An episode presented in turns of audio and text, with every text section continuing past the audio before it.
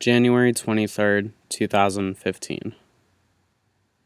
Dear Kathy, I feel like my past couple of letters have been a little ranty, so thank you for listening.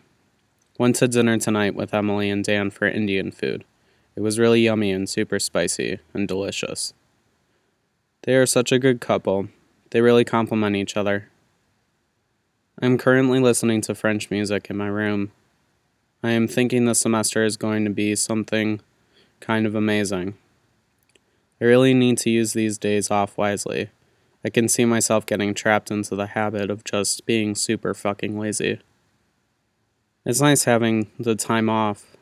I need to call Jill tomorrow. I hope you are doing well. I can't help but think of the moments we could have had together.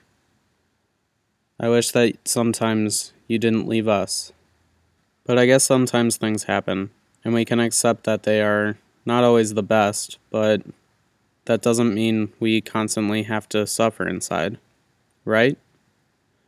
I mean, it would not have made me the way that I am today. In hearing these letters out loud to you, it seems like I am constantly saying the same thing, trying to force or reinforce the distance or sadness. I miss you always, but sometimes during the day, there are these blank moments where I'm not thinking about you or not having to deal with you. That's the problem, not having to deal with you. Maybe you are closer to me than I think. These letters are making you closer.